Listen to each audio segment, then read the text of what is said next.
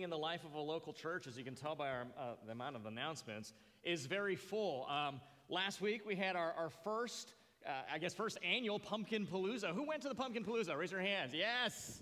It was a great time. Hey, for those of you, I know there were some people who showed up at 8 o'clock in the morning and was here till 8 o'clock at night to getting that ready. So volunteers, if you were a volunteer, would you stand up? Just want to thank you for such a great time.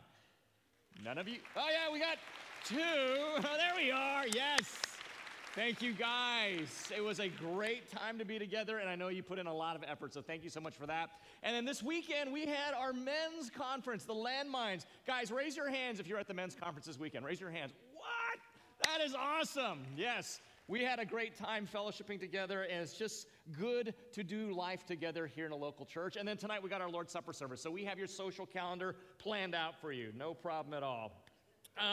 This morning, we're jumping back into the third division of our study of the book of Revelation. If you're new, we've been going through the book of Revelation this year, and because it's such a large book, we divided it into three distinct divisions. There was chapters 1 through 8 was the first division. We did that from February to May, and then the second division was chapters 8 through 15. We did that in August and September, and then this third and final division is chapters 15 to 22, the end of the book, and we're going to be doing that all of this month, and it's going to take us through to the end of the year. Now, when we first started this study, I presented to you this slide.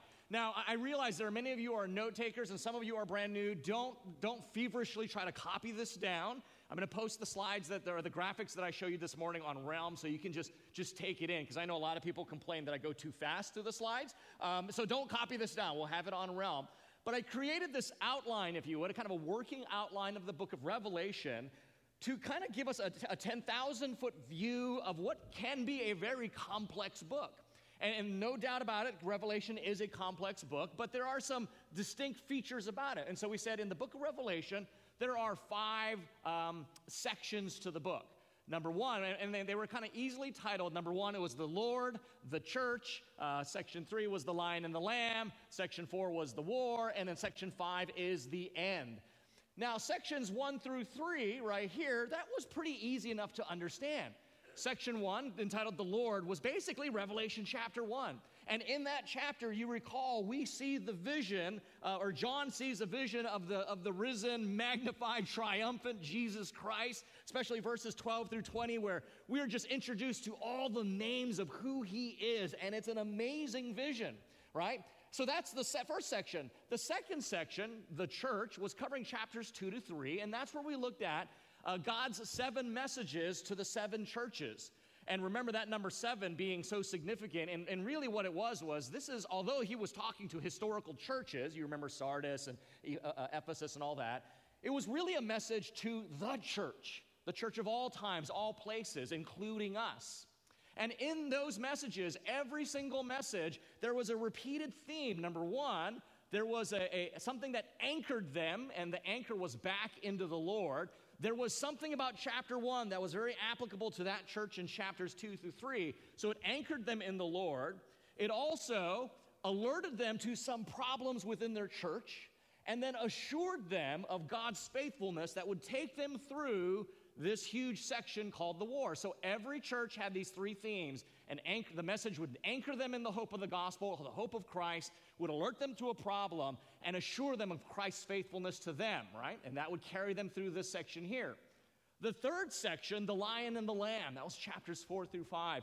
And I said that was the power source of the universe, where the curtain of reality gets pulled back, and we see the very throne room of God. We see God interacting, and it's really from chapters 4 and 5 and the vision of the throne room of God that everything else in the rest of the book, from chapters 6 through 22, really spins out of that.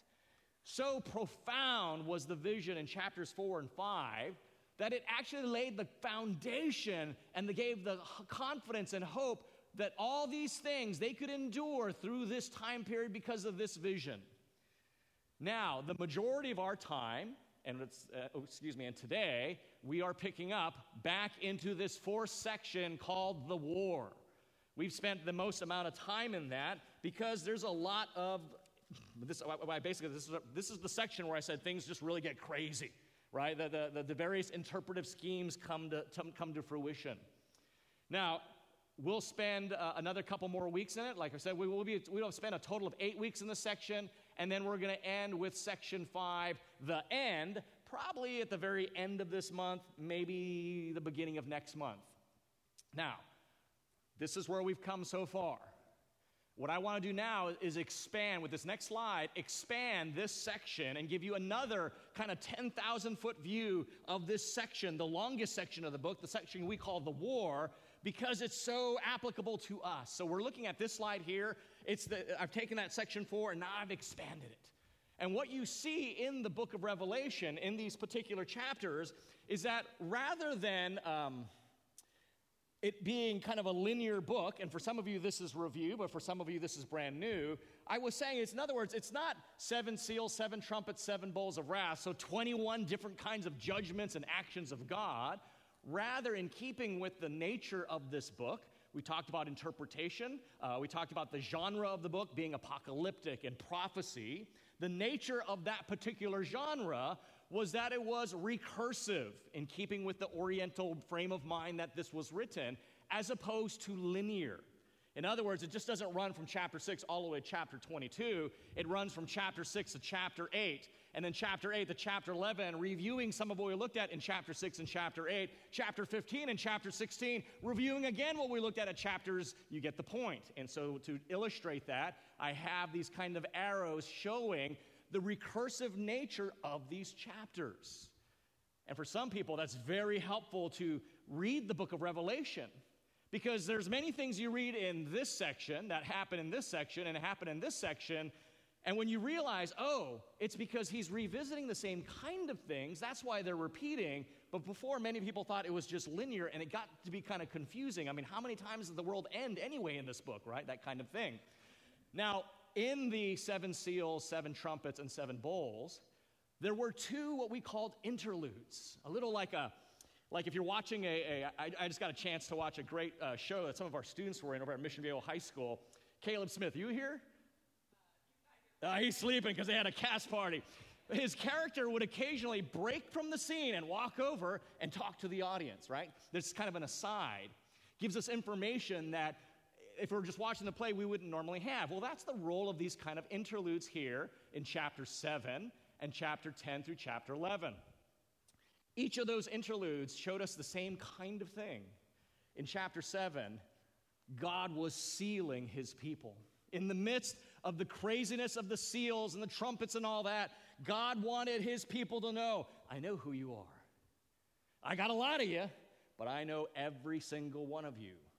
And he does that by this unusual number, 144,000. How do we get there? Well, 12 people from the 12 tribes of Israel, representing the people of God in the Old Testament, the 12 apostles representing the people of God in the New Testament. So he knew all his people in the Old Testament and the New Testament, and the number 1,000 meant a lot. Nobody counted that, but it was a specific number. So 12 and 12 times 1,000 was 144,000. God was saying, I have a lot of people, and I know every single one of them. And he sealed them. And as we're going into the trumpets and going through all of this, God says, I want my people to know, I know you, and I've got my seal on you. The second interlude, that it kind of looks like it happens here, but it actually fits right here, chapter 10 through 11, 13, it's the same message, God's people. They are protected. You probably can't see those words there. Protected. They're persecuted, though, but they're still proclaiming the gospel in the midst of all this craziness, in this kind of reality we're living in. And then there's another kind of like, oh, so we're talking about the war. Let's talk about the particular enemies that we face. And that's what the role of chapters 12 through 15. All of a sudden now, John introduces us to the powers behind all the persecution and the distress and the physical reality, the world we see, what's happening behind that. And chapter 12 introduces us to the dragon. And we read this cosmic battle that the dragon is defeated. But then in chapter 13, we learn about these 2 beasts, that one of them is called the false prophet. And we realize, oh, all this book of Revelation, the enemy, Satan, can only mimic God. He can copy God, down to the fact that he has an unholy trinity, the dragon, the beast, and the false prophet, to copy the Father, Son, and the Holy Spirit. And so we're introduced to those characters here. And I say, well, what's this Babylon, the prostitute? Well, it's the people of that unholy trinity. Just as we have the Father, Son, and the Holy Spirit, and together they are creating the people of God, and the metaphor used for the people of God is the bride of Christ in purity and beauty. The enemy, the world, has its people too, embracing impurity and lusts, and that is the great prostitute, Babylon. And so now we get to chapters 15 and 16, the final, kind of the bowls of God's wrath. That's our review. Thursday morning, I was walking over very early in the morning to the preschool that my wife teaches at. She knows that Thursdays are my day I give to study and to write for Sunday sermon. And so as soon as I walk into the office, she sees me. She sees the look on my face, apparently. She goes, "Oh, how's it going?" And I look at my wife, and I say, "Well, it's Revelation 15 and 16, the seven bowls of God's wrath. So, yeah, that's really going to encourage our people, you know." Sometimes as a preacher, when I study God's Word just, and sometimes you have this experience when you're just studying yourself, it just unfolds, right? And the truths, and for me, a sermon just almost beautifully tumbles out of it. It's kind of like a sculptor that looks at granite and sees David. Or an artist looks at a canvas and sees the Mona Lisa. This is not one of those sermons, okay? There's nothing came out. The challenge I realized as I was preparing, and it's a big challenge for all of us in our study of the Bible generally and the book of Revelation particularly, is that as human beings, we tend to tune out things that seem repetitive, don't we? Right? We call it white noise. I mean, and if you've been in this study of Revelation with us for this whole year, I mean, how much end-of-the-world kind of language can you process, can you take in, can you hear before it all just sounds and seems the same, right?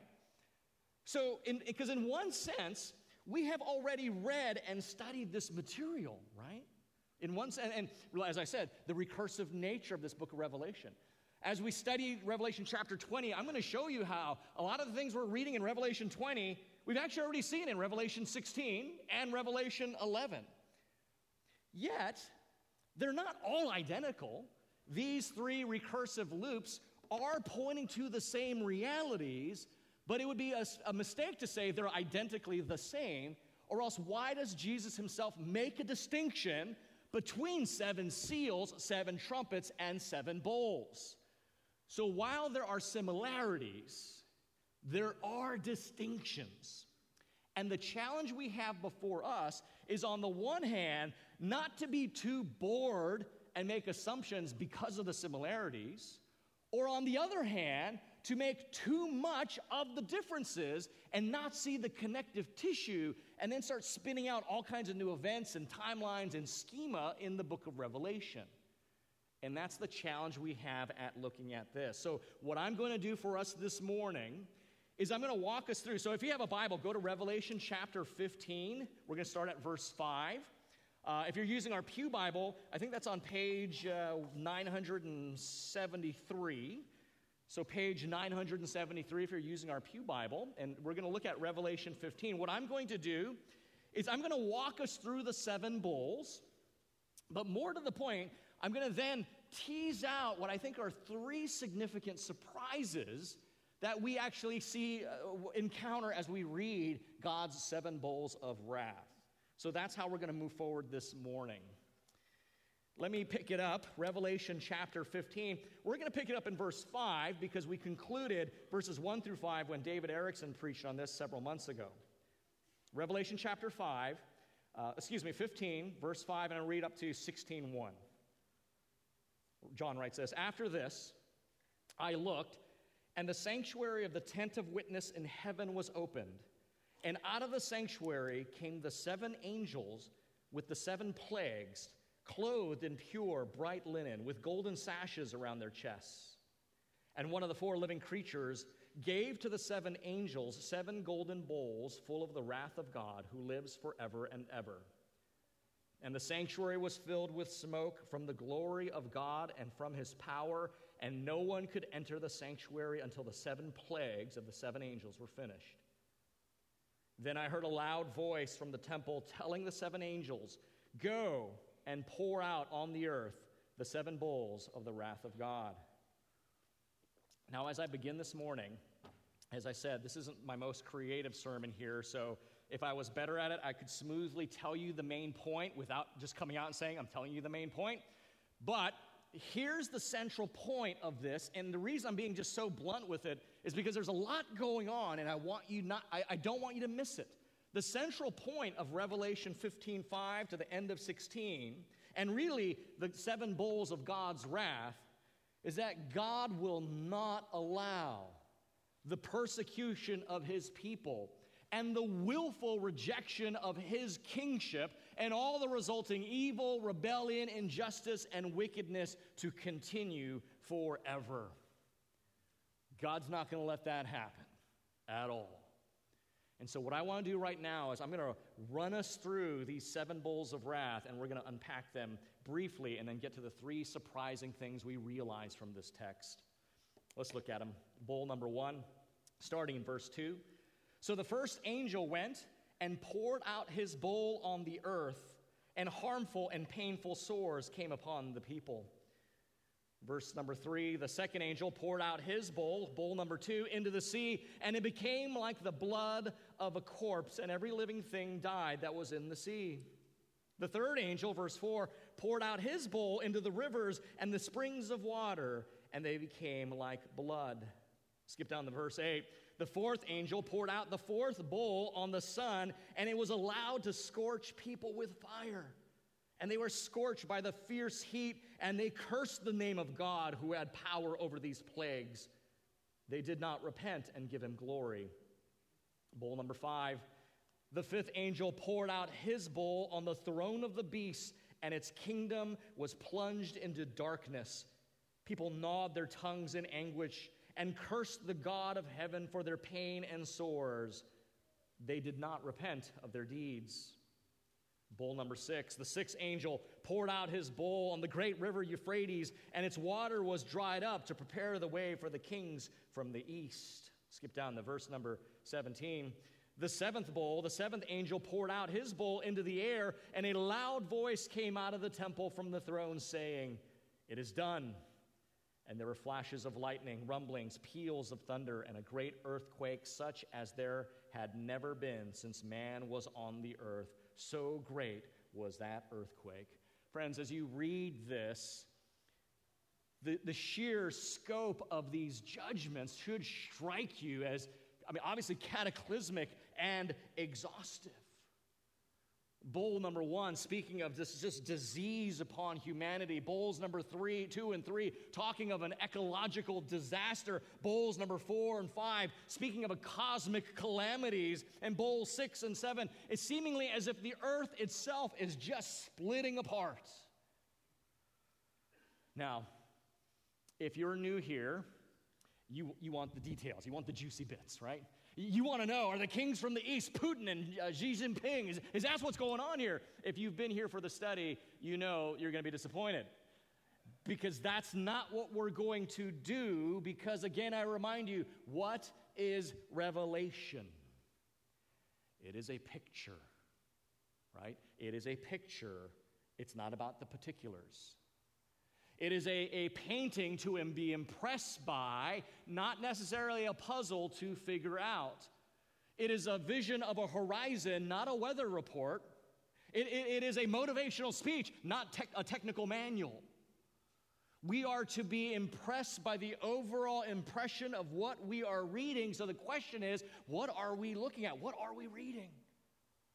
And if you just step back from the desire to know the particulars, the overwhelming sense of what these visions should say is we are reading about a cataclysmic divine retribution, where all sources of life that humanity depends upon are removed, where we see and experience inexplicable realities. Like, how can you, on the one hand, have the sun so scorching that it burns people, but on the other hand, darkness that plunges us all into a blindness? Inexplicable realities, and creation itself just breaking apart. Now, if you've been in this series, you should know, you should be thinking right now, you've heard this kind of thing before, you've seen this language before, you should be thinking, the plagues upon Egypt. As a matter of fact, did you notice in chapter 15, verse 6, that imagery is that we come right at it. And that out of the sanctuary came the seven angels with the seven plagues.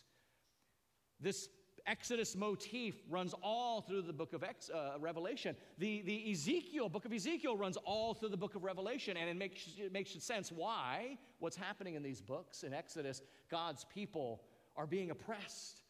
They're living under harsh, difficult situations. They are being crushed, and God brings his power in judgment upon the nation that is oppressing them and delivers his people beautifully, showing himself to be the sovereign king of all creation and reality.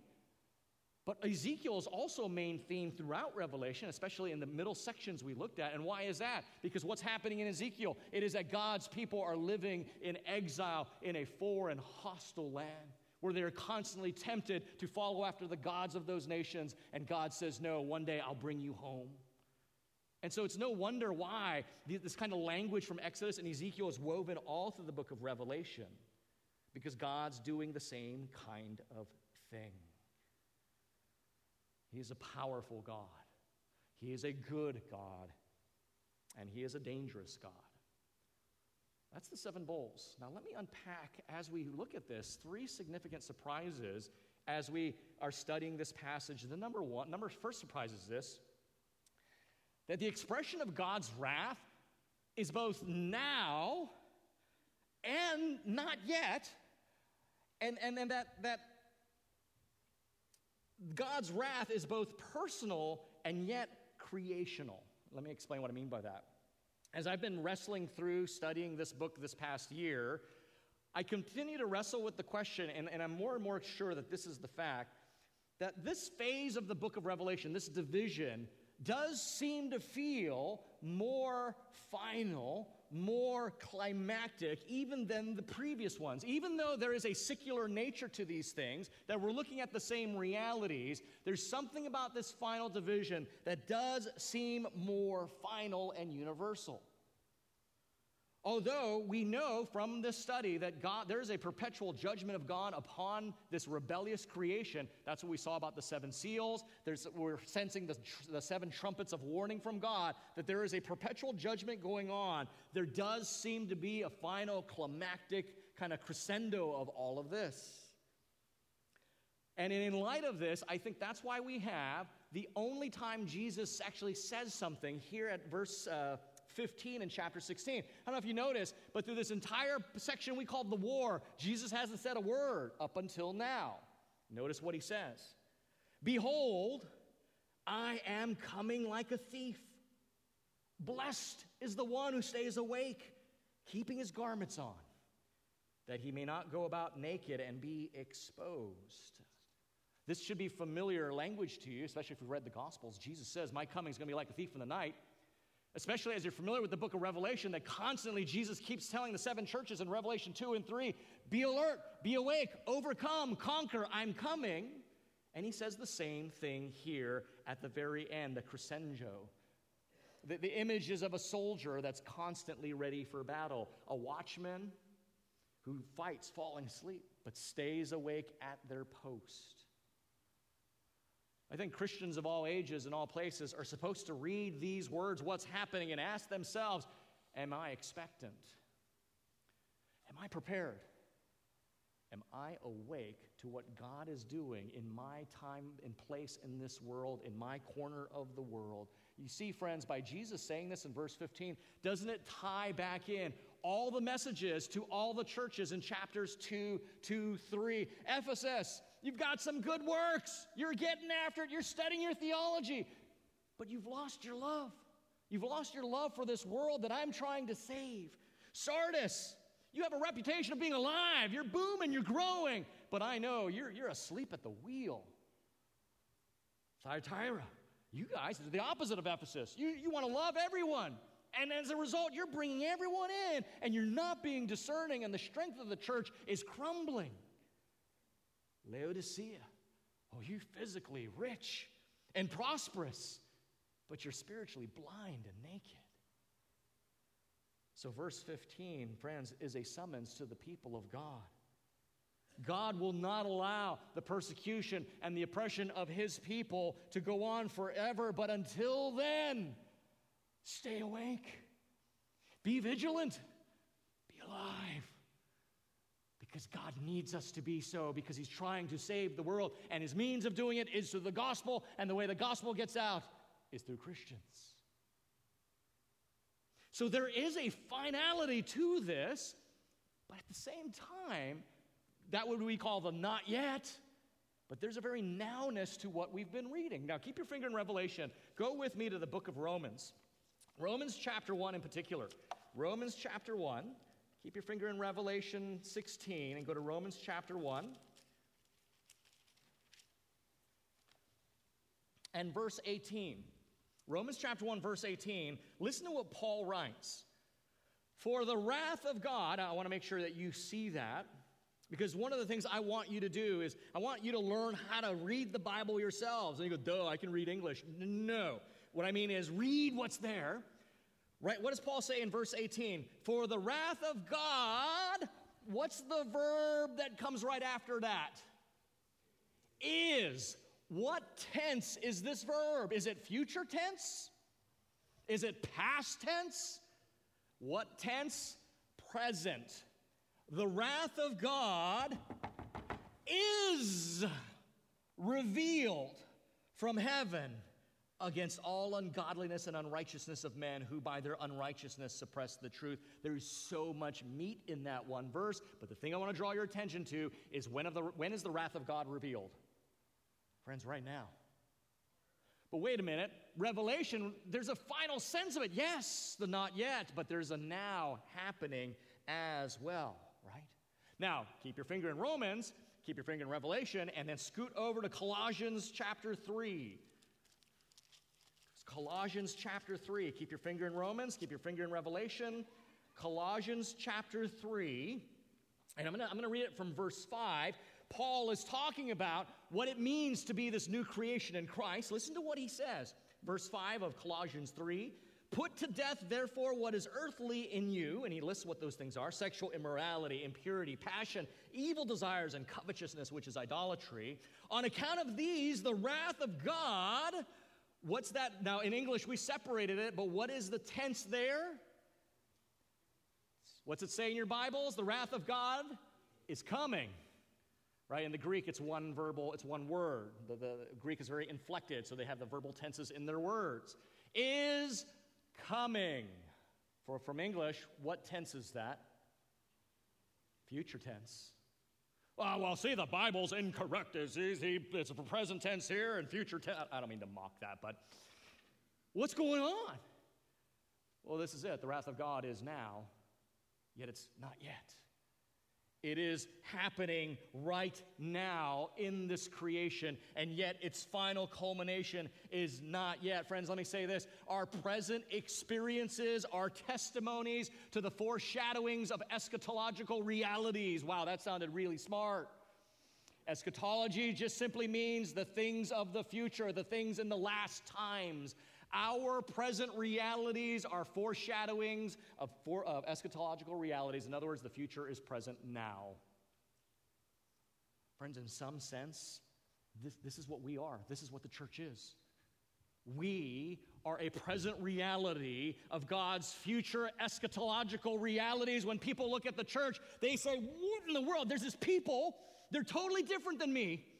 They live differently. They love differently. They conduct themselves differently because we are an outpost, a signpost, an embassy to another kingdom that is breaking in. We're not where we should be, right? Amen to that. We're not where we should be, but we're not where we were. It is the now where the Spirit of God is changing us, but we are not yet perfected. But the present is giving testimony to the future of what God is doing. The eschatological realities, and the same with the wrath of God. Now, I'm not saying that, in one sense, we are in those final times, right? Acts chapter 2, verse 17, Peter says to the watching crowd, because the Holy Spirit fell, and people were speaking in tongues, there's crazy things happening, and Peter says, this thing that you are now seeing is what's been prophesied by the prophet Joel, who said, in the last days I'll pour out my Spirit on all humanity. And Peter says, we're living in that time. The author of Hebrews chapter 1, verse 2, he says, in the past, God spoke to us through his prophets, but in these last days, he speaks to us through his Son.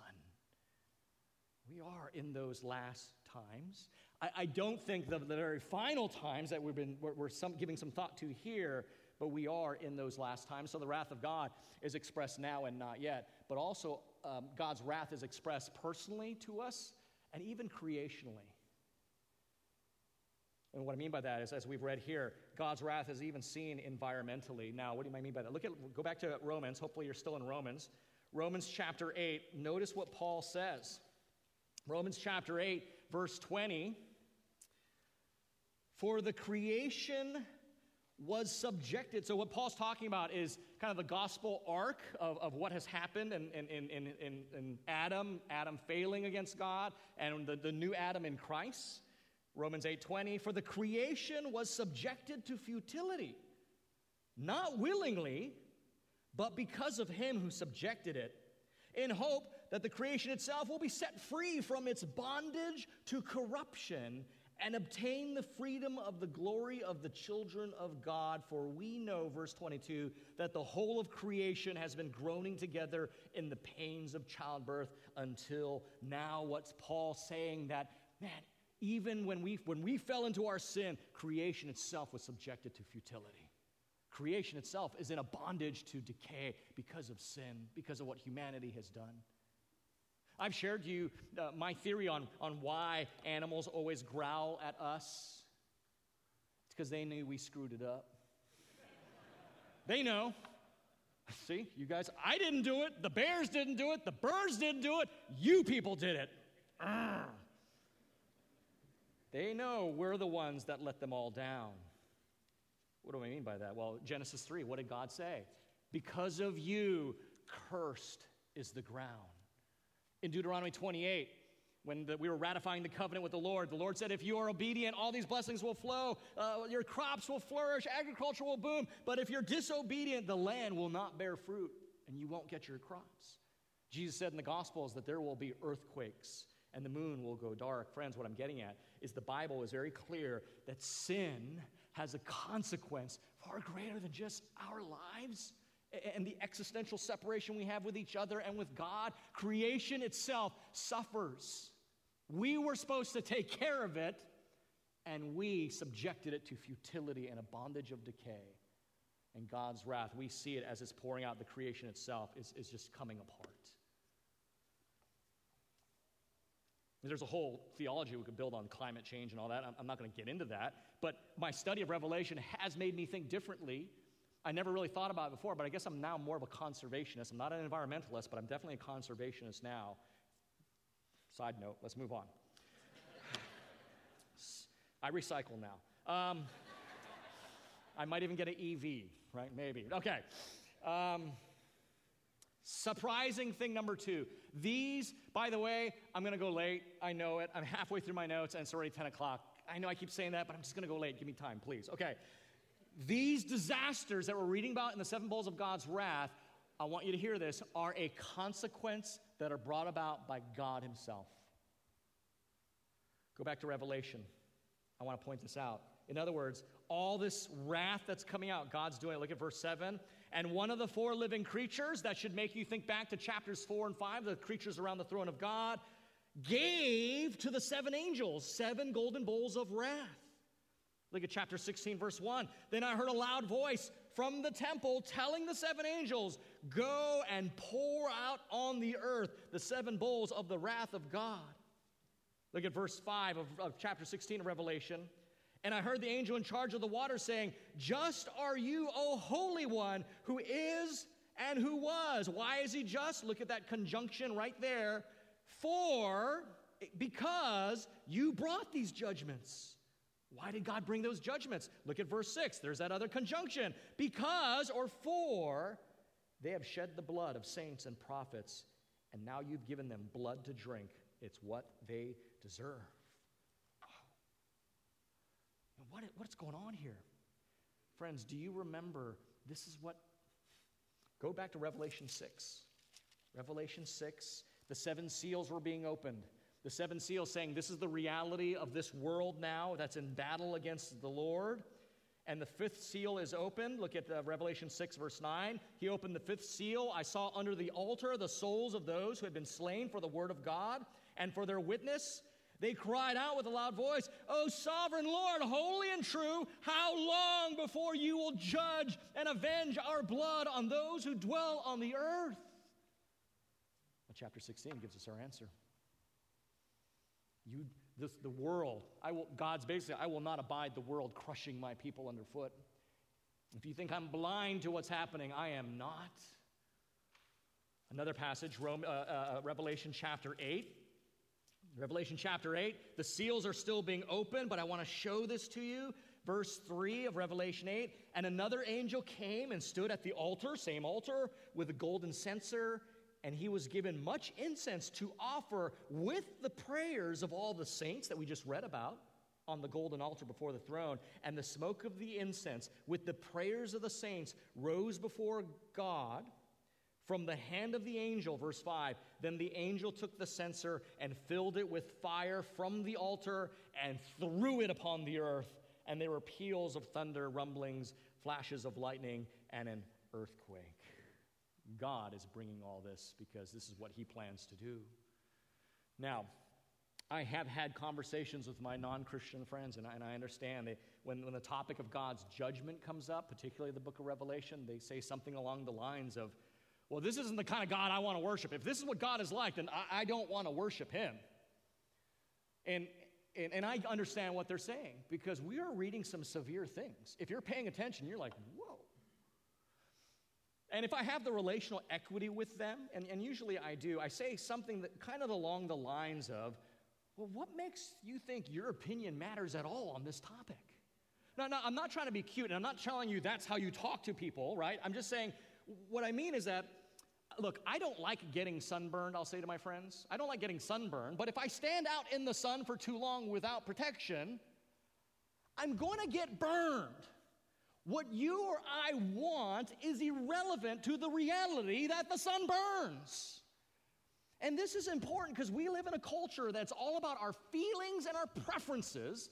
And the reality is, what matters is what is reality, not your preference about it. And our job, Christian or not, wisdom means bringing your understanding of reality or your preferences in alignment with reality. Does that make sense? Because the sun doesn't care what I think about it. It's just going to do what it does. And it's so important to know the difference between preferences and truth. Now, the reason my friends don't like what they read of Revelation is they have domesticated God. Now, that's very common for non-Christians or non-believers to do that because how could they? They don't read the Bible. They don't have a frame to understand him. The question I have for you, if you are a Christian, is have you done the same? Do you have a domesticated view of God?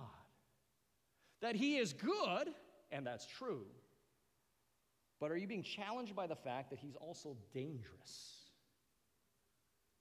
How do you feel that God is good and he's dangerous? I don't mean dangerous like a murderer or a crooked politician or somebody like that. I mean dangerous like a wonderful bull mastiff. Is dangerous, but he's also a lot of fun to play with, right? That's what I love about big dogs. They're so good and loyal, and they love to play rough, but they're dangerous. If you don't have an understanding that God is both good and dangerous, you're not going to understand most of what's going on in reality or what he says about himself in his word, and that's the situation with my friends.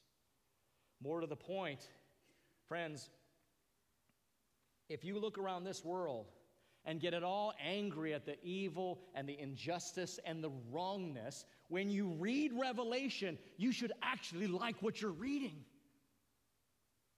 Because God is doing something about all those things. Now, to be clear, it should somber you, it should scare you. Like you from the Midwest who know what it's like to be in a good storm. It's scary, but it's also awesome. That's what's going on. Friend, if you ever look around this broken world and ask, when is God? Why won't God do something about it? When is he going to do something about all the cruelty and the selfishness and the greed and the wrongs? The book of Revelation is your answer. The real question, though, is not if God's going to do something about it. The question that matters for you or I is what will happen to you when he does. Let's follow what I'm saying here. Who of us here, whether you're a Christian or not, right? This is true of all of us. I mean, we all have the image of God in us. So who of us here has not cried out when they've seen wrongs done in this world? Evil, injustice, greed, whether it's a personal level or a national level. Who of us here has not cried out, when's God going to do something about this? Right? We've all have. But in your doing so, can I ask you a question? Have you ever given thought to the fact that in your very cries for this justice and change, you are not also calling down judgment on yourself?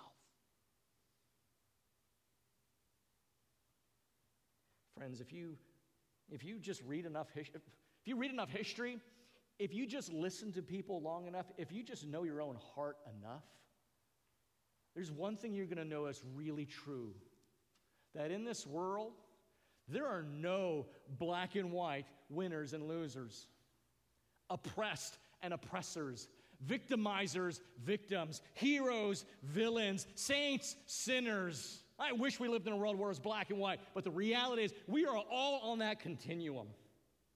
Every single one of us has been victimized, and we victimize others. We have been heroes, and we have been villains. We've been the winner, we've been a loser. We've been wronged, and we wrong others. How quick we are to judge others, and quicker still to excuse the same kinds of things in ourselves. Right? That's why Jesus says, look, you may not have murdered, but if you've been angry at a brother or sister, and you've harbored that anger in your heart, you're guilty of murder. You may not have committed adultery, but if you've looked on a man or a woman with lust in your heart, you've committed adultery. Now, I'm not saying we've all done the same thing. Obviously, that's not the case. But it's the same kind of thing. That's what Jesus is getting at. And you might say, whoa, wait, are you saying there's no difference between being angry and murdering or lusting and not committing adultery? No, there's a difference. But is it virtue that has prevented you from doing those things, or are you just the coward and you don't want the consequences? So even in saying, I'm not that bad, you're just saying, I'm actually really a coward. I'm wicked and a coward. Some people are just wicked, right? See, Jesus doesn't play games. He gets to the heart of the matter. Man, you remember at our men's conference, right? I forget who said it. Was it Clay or Rob? The body follows the heart all the time.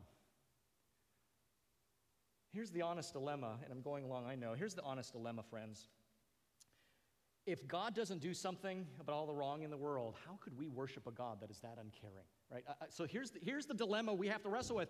If God doesn't do something and enact his justice, how can we worship a God that is so uncaring like that? But if God does something about the wrong in the world, and if we're honest, our wrong too, then how can we worship a God that's going to be that severe? And depending on how you look at this, God is like, he's damned if he does, damned if he doesn't. God is damned if he does anything about the evil because we say, well, he's just so mean. And he's damned if he doesn't because we say, oh, he's just so aloof and uncaring. We can't have it both ways. Right? Do you want a God that's going to actually engage or not? It can't go both ways.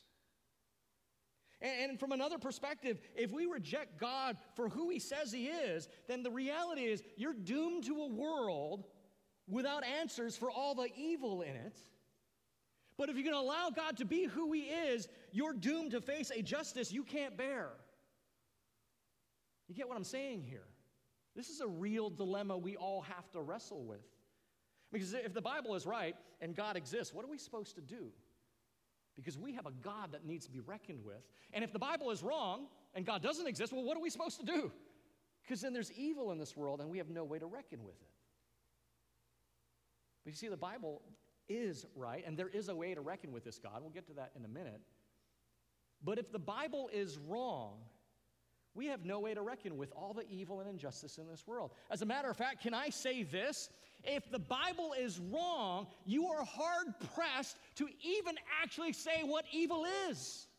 Because without an absolute standard of what righteousness is, you don't know what wickedness is. If there is no absolute good, you have nothing to compare to say this then is evil. In other words, if you don't have a concept of straight, you don't have a concept of crooked.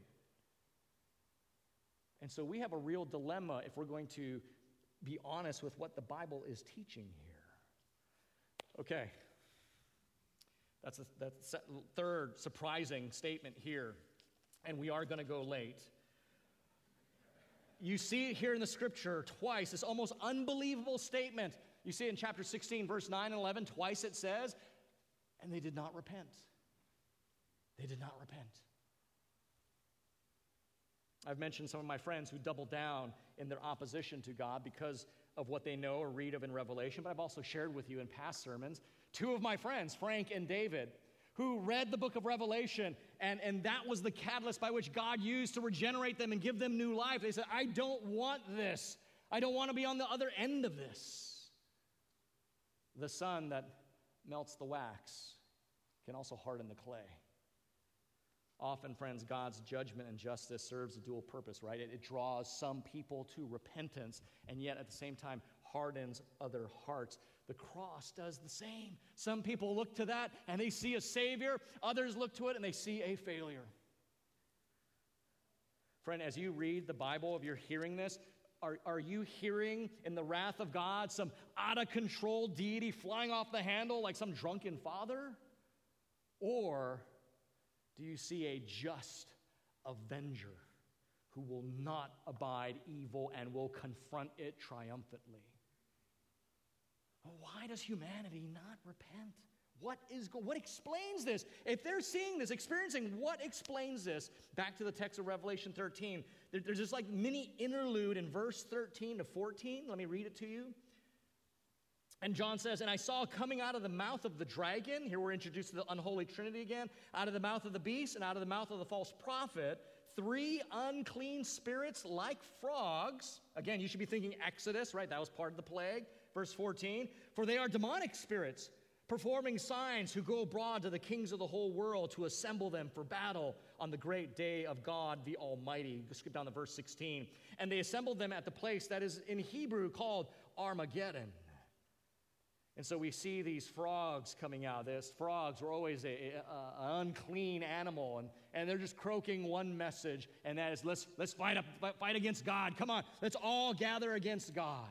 Now, I know Armageddon's a big thing. You want me to unpack that, and I'm just going to say this. Number one, Har Megiddo, where we get Armageddon from, Mount Megiddo. Mount Megiddo does not exist. There is a plain of Megiddo, a valley of Megiddo.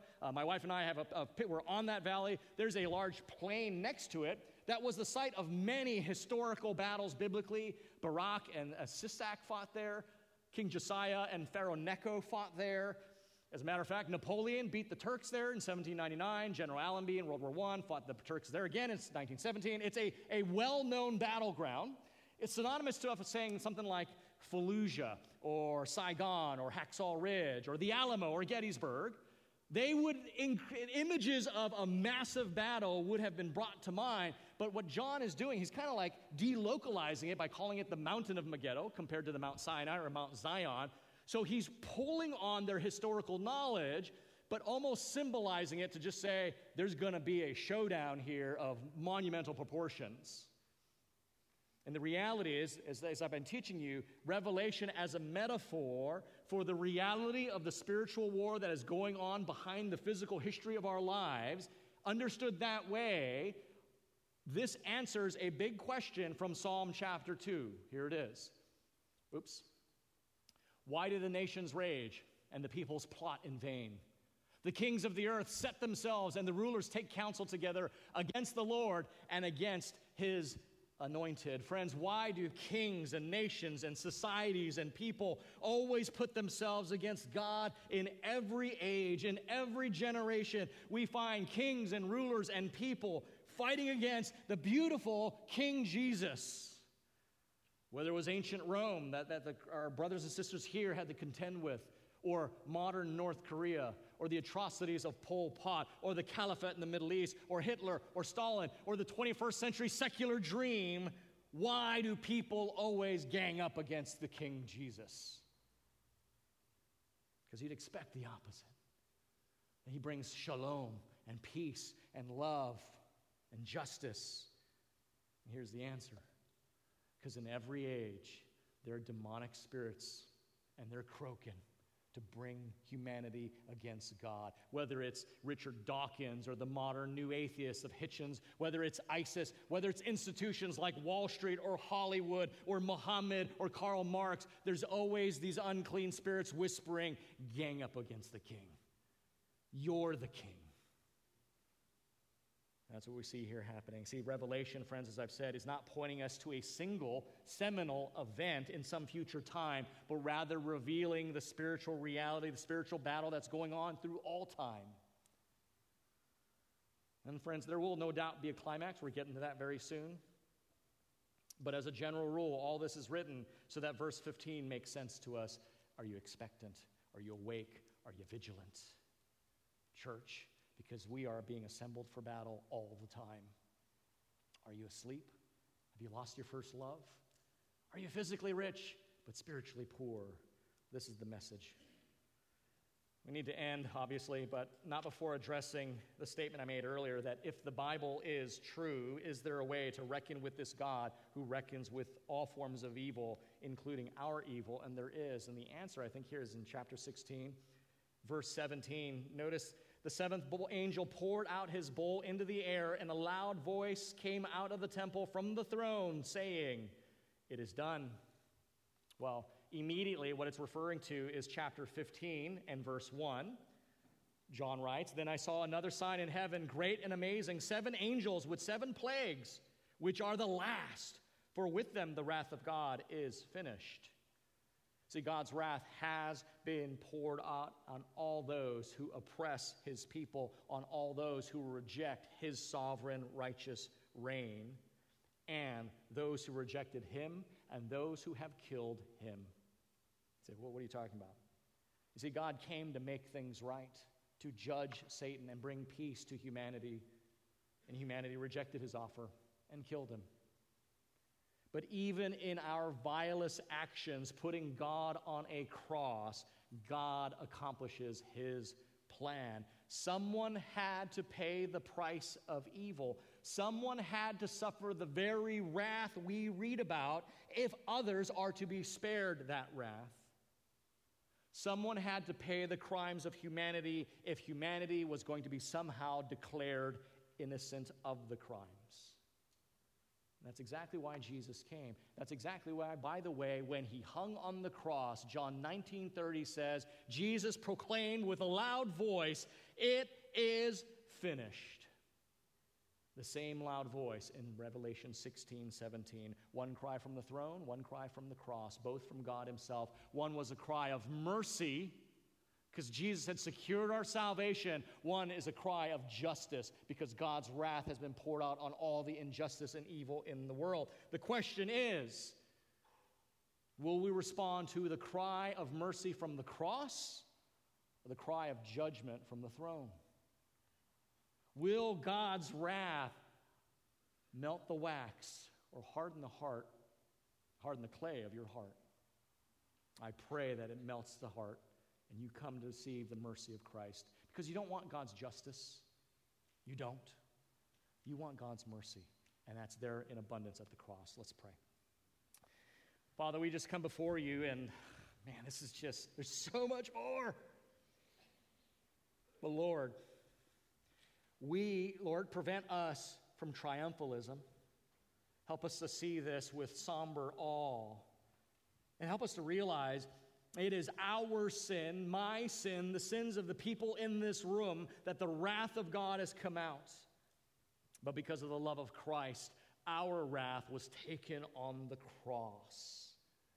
And this wrath is to be vetted on those who have oppressed your people, rejected your people. Lord, even though it is an answer to our own prayers, "How long, O Lord, will you avenge us?" we do not rejoice. And we ask for your mercy, that you would save people, open their eyes, give them the gift of regeneration, new spiritual life.